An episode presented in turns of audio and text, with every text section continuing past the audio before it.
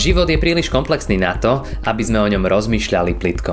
Veríme, že aj táto prednáška vám pomôže premyšľať hĺbšie a nájsť odpovede na vaše životné otázky. Máme tady dneska více hostů, tak o to víc dovolte, že připomenu, že my tady v Třinci toto léto společně procházíme první list apoštola Petra, a který píše křesťanům a věříme, že i nám. A nazvali jsme tu sérii kázání Život na cestě, protože on nám ukazuje, že jsme na jakési životní cestě. Někam jdeme, směřujeme. On taky ukazuje, že směřujeme k domovu, k tomu nebeskému domovu, ale na té cestě eh, zažíváme různé situace a my se od pána chceme učit, jak v nich žít, jak v nich obstát, co si uvědomovat a podobně. A teď ty poslední dvě kázání byly vlastně uvedeny takovou výzvou k podřízenosti. A před dvěma týdny tady bratr Diakon Edek hovořil o tom, že se máme podřízovat vládní moci. A minule jsme hovořili o tom, že se mají otroci, služebníci podřízovat pánům, i kdyby ti páni byli nespravedliví, tedy pánům ve smyslu těm, kteří, my jsme to aplikovali na zaměstnavatele, na učitele, na ty, kteří nás vedou. A dneska on pokračuje v té myšlence a dává třetí takovou oblast, kde máme praktikovat tu křesťanskou podřízenost a to je rodina. A tak dneska vlastně se budeme dívat do našich rodin a co Boží slovo tady hovoří k nám, do našich manželství. Tedy čteme další pasáž, dneska teda začínáme třetí kapitolu od prvního verše, poprosím vás, abychom se k tomu postavili. A čteme tam následující slova. Stejně i vy, ženy, podřizujte se svým mužům, i když se někteří z nich vzpírají božímu slovu. Můžete je beze slov získat svým jednáním, když uvidí váš čistý život v bázni boží. Pro vás se nehodí vnější ozdoba, spletat si vlasy, ověšovat se zlatem, střídat oděvy – Nybrž to, co je skryto v srdci a co je nepomítelné. Tichý a pokojný duch. To je před Bohem vzácné. Tak se kdysi zdobily svaté ženy, které doufaly v Boha. Podřizovali se svým mužům, tak jako Sára poslouchala Abraháma a nazvala jej pánem. Vy jste jejími dcerami, jednáte-li dobře a nedáte se ničím zastrašit. Stejně i muži, když žijete se svými ženami, mějte pro ně porozumění, že jsou slabší a prokazujte jim úctu, protože jsou spolu s vámi dědičkami daru života. Tak vašim modlitbám nebude nic překážet. Nebeský Otče, prosíme tě, aby tento text, který může být svým způsobem složitý a komplikovaný a možná i nevhodně interpretovaný, aby on se nám stal slovem živým, aby ty sám, pane Bože, si nás vedl do poznání pravdy a do života v pravdě. To je naše touha, o to prosíme. Přijď, pane, se svojí milostí i teď. Amen. Můžete se posadit. Většina toho textu byla směřována nebo adresována ženám. Kdybych věděl dříve dopředu, že tady budeme mít sestru farářku na návštěvě, možná by bylo lepší, aby ona na to téma mluvila, ale neprozradili to dopředu moc. Takže přesto zkusme se do toho textu podívat a přemýšlet o něm. On tady hovoří teda o té třetí další oblasti podřízenosti a říká, mluví, začíná podřízenosti manželek svým manželům. Obrovské téma. A i v rámci různých křesťanských přístupů může být možná poměrně různá interpretace toho, co to opravdu znamená a jak to žít. Osobně jsem přesvědčen, že tento koncept odráží jakýsi stvořitelský řád, naše role a že to není něco archaického, co už bylo překonáno. Když o tom konceptu hovoří apoštol Pavel, tak on zároveň hovoří o povinnosti muže, manžela, obětovat cokoliv pro blaho své ženy. A, a myslím si, že když takové vzájemné obětování se jeden pro druhého v manželství funguje, tak to opravdu vede k pokojnému, láskou naplněnému, rovnoprávnému manželství. Ale pojďme se podívat na tento text prozbou, aby sám Pán Bůh korigoval naše přemýšlení. Když jsem ten text opakovaně četl, tak jsem si uvědomil, že apoštol Petr eh, tu situaci popisuje vlastně v rovinách třech takových zápasů, které se odehrávají. A ten, ten první zápas je zápas o víru, potom je tam zápas o krásu, o to, co je krásné, a potom zápas o úctu. A na ty tři zápasy se dneska chceme společně podívat. Takže pojďme hned na ten první zápas o víru. Znovu přečtu ty první dva verše. Stejně i vy, stejně jako ti otroci se měli podřizovat, jako my všichni jsme se měli podřizovat vládně moci, tak stejně, stejný princip říká Petr, stejně i vy ženy, podřizujte se svým mužům, i když se někteří z nich vzpírají božímu slovu. Můžete je beze slov získat svým jednáním, když uvidí váš čistý život v bázni boží. A když apoštol Petr začínal celou tu pasáž, tak on vlastně hovořil o tom, že tady v tomto světě jsme cizinci, že ten náš domov je v nebesích. A to je ten princip, ke kterému se on pojí i tím slovem stejně i vy. A on nám říká, tady ještě žijete ve světě, který není dokonalý. Tady ještě nejste v ráji. Tady ještě bolest, tady ještě hřích, tady věci nefungují, tady dokonce může být manžel, který nezdílí vaše duchovní přesvědčení. Tady je možné, že manžel, jak to tady je napsáno, se vzpírá božímu slovu a je zjevné, že on tady hovoří o manželovi, který není křesťanem, který nevěří Pánu Ježíši Kristu. A tam, kde církev se rodí, tam to je asi velice běžné, eh, protože boží slovo bylo zvěstováno, někteří uvěřili, někteří ne, a tak se stávalo, že eh, i zasáhlo to rodiny. Někteří v těch rodinách uvěřili, někteří ne. To se samozřejmě děje i dneska, ale v tom kontextu, kdy poprvé tam bylo přineseno boží slovo, to bylo jistě mnohem častější věc. A ano, takové situace se stávaly.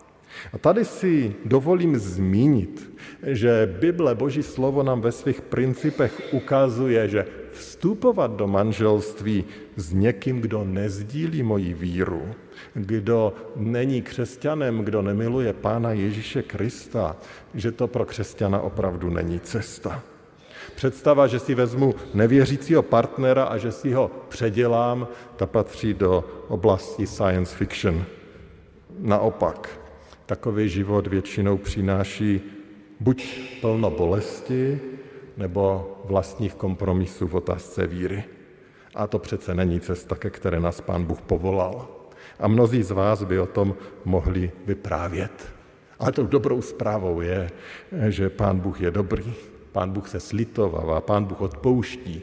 Pán Bůh dokonce někdy i některé důsledky našich hříchů zakrývá, ale některé další si často sebou dlouze a těžce a bolestně neseme. Ne, zdaleka nechci říct, že manželství s věřícím partnerem je zárukou dokonalého vztahu. Jistě není. Nicméně Bible nám říká, že to naše manželství má ukazovat na Pána Ježíše Krista. A to se prostě v manželství, kde oba dva nezdílíme tu stejnou víru v něj, prostě nedá. A, tady chci také vyjádřit obrovské ocenění a uznání všem a především ženám, které třeba i v pozdějším věku odmítly nabídky nevěřících mužů právě proto, že to bylo pro ně tak zásadní a tak důležité. A myslím si, že to je zase výzva pro nás všechny, abychom těm, kteří jsou svobodní, byli oporou, abychom jim nabídli nebo s nimi pěstovali své přátelství, aby zbor byl místem, který je pro ně jakousi duchovní rodinou, ale pro nás všechny samozřejmě. Ale pojďme zpátky k tomu našemu textu. Petr říká, že pán Bůh si používá té podřízenosti věřící ženy vůči nevěřícímu muži k tomu, aby ti muži mohli být získáni pro pána Ježíše. Bylo zapsáno, můžete je beze slov získat svým jednáním, když uvidí váš čistý život v bázni Boží. Samozřejmě víme, že to, že někdo uvěří, je Boží milost. Není to odměna za to, že se ta žena dostatečně snažila. Určitě ne. Ale pán Bůh si takovouto snahu chce použít. A to nám říká Petr. Petr říká, že pán Bůh si takový pokorný postoj ženy může použít k tomu, aby ten manžel uvěřil. A Petr to ještě rozvíjí. Nejprve říká, že ta žena může svého manžela získat beze slov. Znamená to, že člověk nepotřebuje slyšet do Pánu Ježíši Kristu, že nepotřebuje slyšet evangelium? Určitě ne. Tím jsme začínali, když jsme začínali tu sérii z prvního Petra. A tam jsme četli na začátku v první kapitole. Vždyť jste se znovu narodili nikoli z pomítelného semene, nejbrž z nepomítelného, skrze živé a věčné slovo Boží. To duchovní narození, víra nemůže přijít jinak, než když Boží slovo se dotkne našeho srdce. Že by to tady Petr popíral? Určitě ne. Petr je samozřejmě přesvědčený, že víra je ze slyšení Božího slova.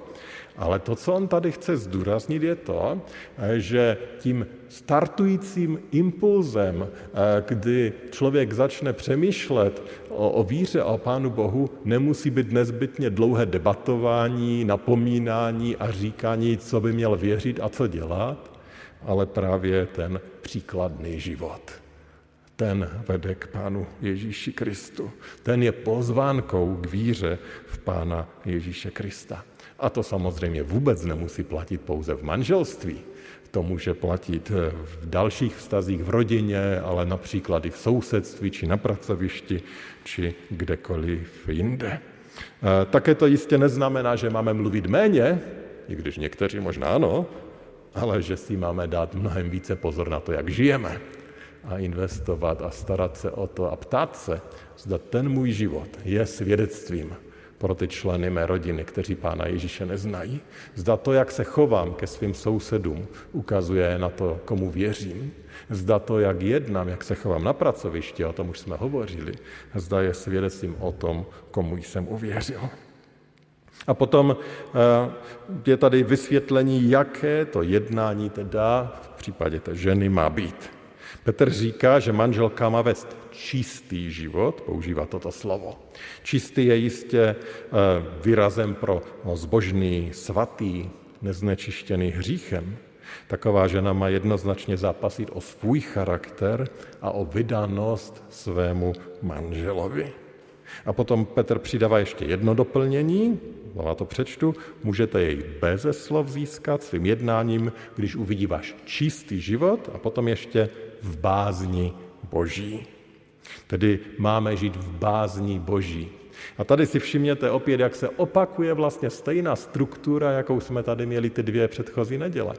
Protože i tam bylo řeč, že v bázni Pánu Bohu se máme podřízovat s tím, tím svým nadřízeným, s vědomím, že vlastně Pán Bůh je můj největší šéf. To je to nejdůležitější. Byla tam podobná i ta myšlenka o to, když to není všechno ideální. Tam byl nespravedlivý zaměstnavatel. A tady máme muže, který třeba nevěří, odmítá víru, možná dokonce zesměšňuje. V bázni před Pánem Bohem to máme ustát. V důvěře v Pána Boha. A ve vědomí, že ten nejdůležitější pro mě, pro koho chci žít, je Pán Bůh, ale potom přichází můj životní partner. Život v bázni Boží. Žena se tedy má podřizovat i svému nevěřícímu manželovi v bázni před samotným Pánem Bohem, v úctě, v důvěře v tohoto Pána Boha. A do té míry, dokud, pán, ten manžel nevede od Pána Boha. Věrný život v přijímání té autority manžela podřízenosti Pánu Bohu je dle Petra nástroj, který si Pán Bůh používá k tomu, aby přivedl víru i do života nevěřícího manžela. Věrný život v podřízenosti Pánu Bohu si Pán Bůh používá, aby přiváděl k víře i další členy našich rodin, sousedy, spolupracovníky. Náš život má být svědectvím, náš život má být přitažlivý pro druhé lidi. Mnozí z nás nesou tíhu toho, že někdo z našich blízkých pánu nevěří. A, a vím, že mnohé z vás to bolí. To je jedna z nejtěžších věcí, kterou uh, jak neseme, když naši blízcí jsou k Pánu Bohu otočeni zády. Ano, jistě pokračujeme v našich modlitbách. Ano, jistě hledejme cesty, jak být svědectvím. Petr nás dneska povzbuzuje k tomu, aby náš život, naše jednání, naše chování bylo svědectvím a ukazatelem na Pána Ježíše Krista. Tedy ten byl, to byl ten první zápas, nejzásadnější, zápas o víru. Potom tady Petr otevírá další zápas, pokračuje v tom tématu, a to je zápas o krásu. Četli jsme pro ženy. Pro vás se nehodí vnější ozdoba, splétat si vlasy, ověšovat se zlatem, střídat oděvy, nebrž to, co je skryto v srdci a co je nepomítelné, tichý a pokojný duch, to je před Bohem vzácné. Z toho, co tady čteme, to vypadá, že by žena neměla mít spletené vlasy, neměla by nosit žádné zlato a neměla by střídat oděvy. Nevím teda, jak často jednou za týden asi může.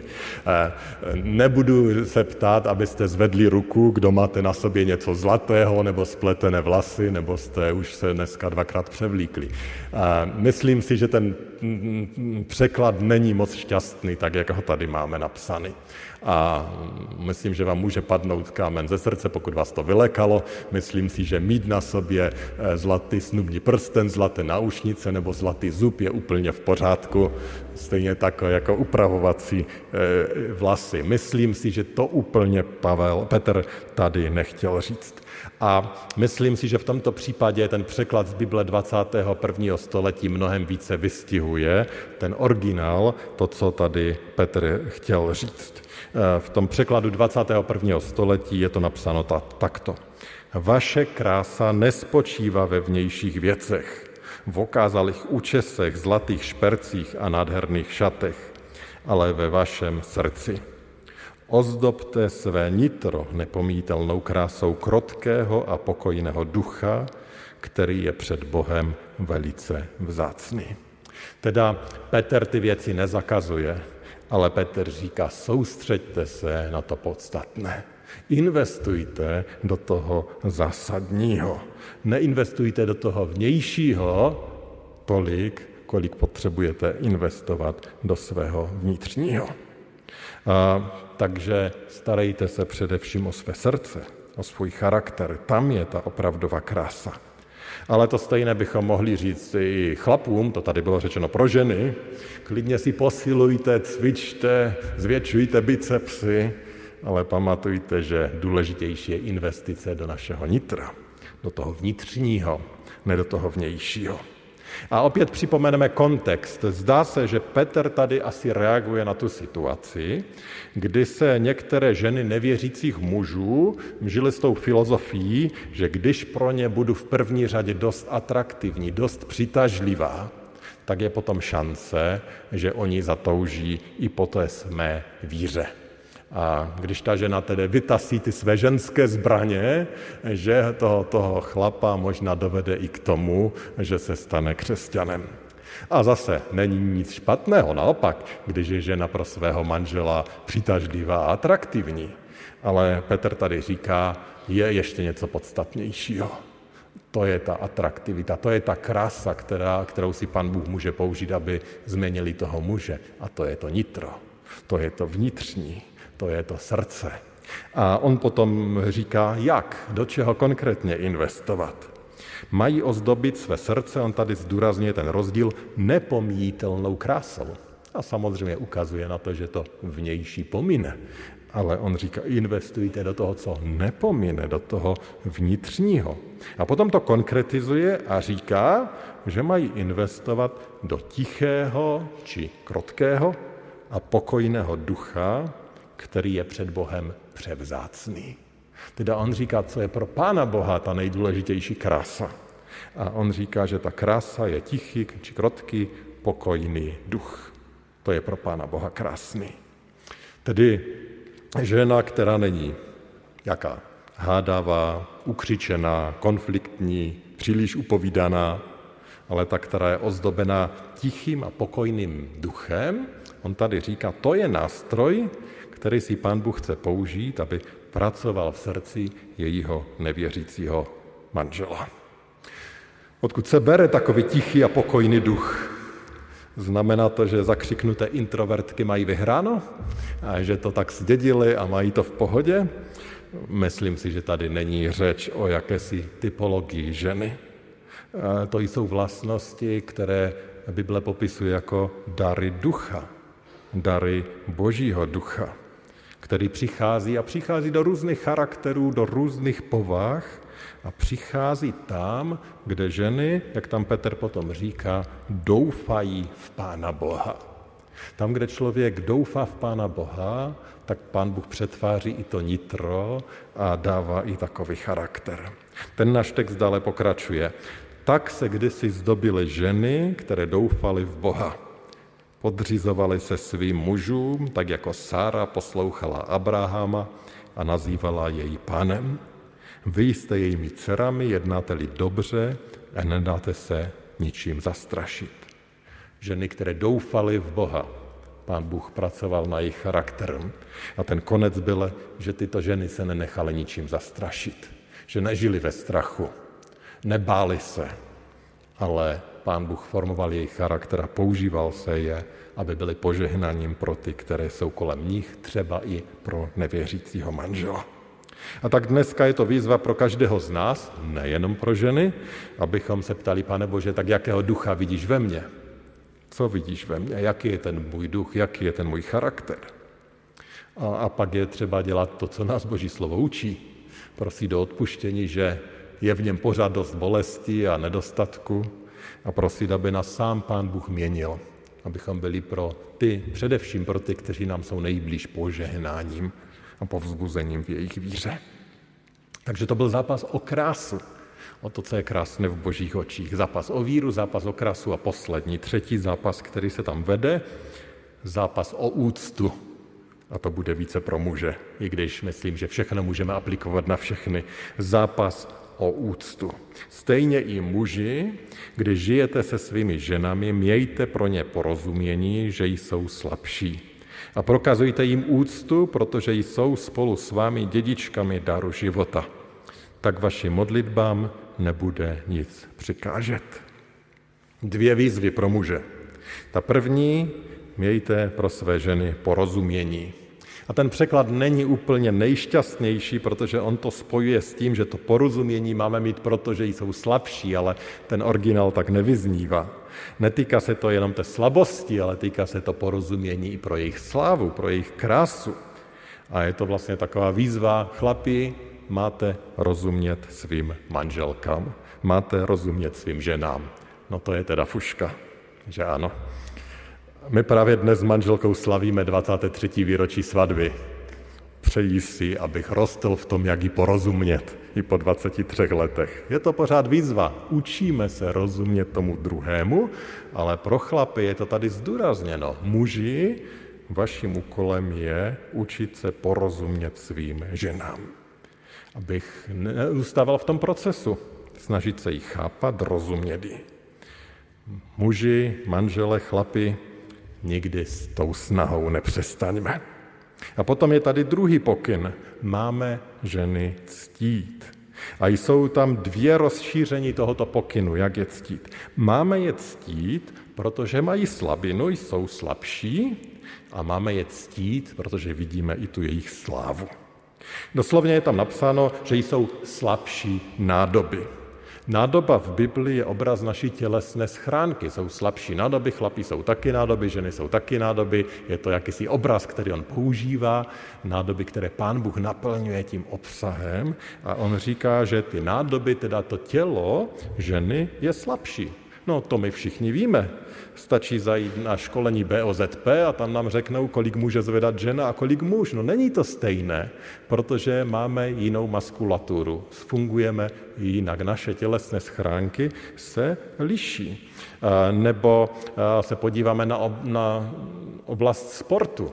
A ve sportu většinou ženy proti mužům nestojí, protože ta fyziologie muže a ženy je prostě jiná a respektujeme to. Samozřejmě moderní genderové ideologie se to snaží potřít, nicméně stačí krize a hned nám je vše jasné, jak to je. I ta ukrajinská krize to jasně vybarvila. Najednou je jasné, kdo je žena, kdo je muž. Žena má být chráněna. Muž má být ten, který má chránit. Jsou tady rozdíly, musí tady být rozdíly. A Pavel, teda Petr, pardon, tady říká, že muži ctěte své ženy, protože jsou tělesně snabší. Tedy on nás volá k tomu, abychom jako muži byli ochránci svých manželek, abychom byli jejich vůdci, jejich zaopatřovateli. Máme je chránit před dřinou tím, že se sami obětujeme. Máme je chránit před stresem tím, že sami přijmeme odpovědnost. Máme je chránit před strachem tím, že se postaráme o to, o co je třeba se postarat. Tak se ctí manželka, že ji odbřemenujeme, že ji sloužíme. A potom je tam ten druhý důvod, a ten je svým způsobem přesně opačný, že je nectíme kvůli, té slab, kvůli tomu, že jsou slabší, ale kvůli jejich slávě. Máme je ctít, tam je napsáno, protože jsou dědičkami daru života. A zase ten kontext jednoznačně ukazuje, že tady není řeč o daru mateřství a rodičovství. Ne, když tady hovoří o tom, že jsou dědičkami nebo spoludědičkami daru života, tak on se napojuje na to, co řekl o pár veršů dříve, že jsme dědicové věčného života. Tedy on říká, tato žena, ona přece, pokud věří Pánu Ježíši Kristu, ona je dědičkou věčného života, ona je boží dcerou, boží vyvolenou, Bohem milovanou. Takovou je ta tvá žena, říká Petr tomu muži. Vedle takové ženy večer uleháš a ráno vedle ní vstáváš, vedle té, která je božím dítětem. Kristus v ní žije. A on říká, proto si ji váš, proto ji ctí, vždyť to je boží dítě. To je velká věc. Skrze tu manželku ti věřící muži mají vedle sebe zpřítomnění samotného Pána Boha. A tak nás Petr zve do zápasu. Do zápasu, končili jsme zápasem o úctu, do zápasu o krásu, do zápasu o víru. Zve nás do zápasu o víru našich partnerů, členů našich rodin, těch, kteří jsou kolem nás. Zve nás do zápasu o krásu, abychom v tom zápasu nepodlehli té iluzi toho vnějšího, ale investovali především do toho vnitřního. Zve nás do zápasu o úctu, abychom svými činy dokazovali, že si toho svého partnera, partnerky vážíme, že je pro nás vzácný.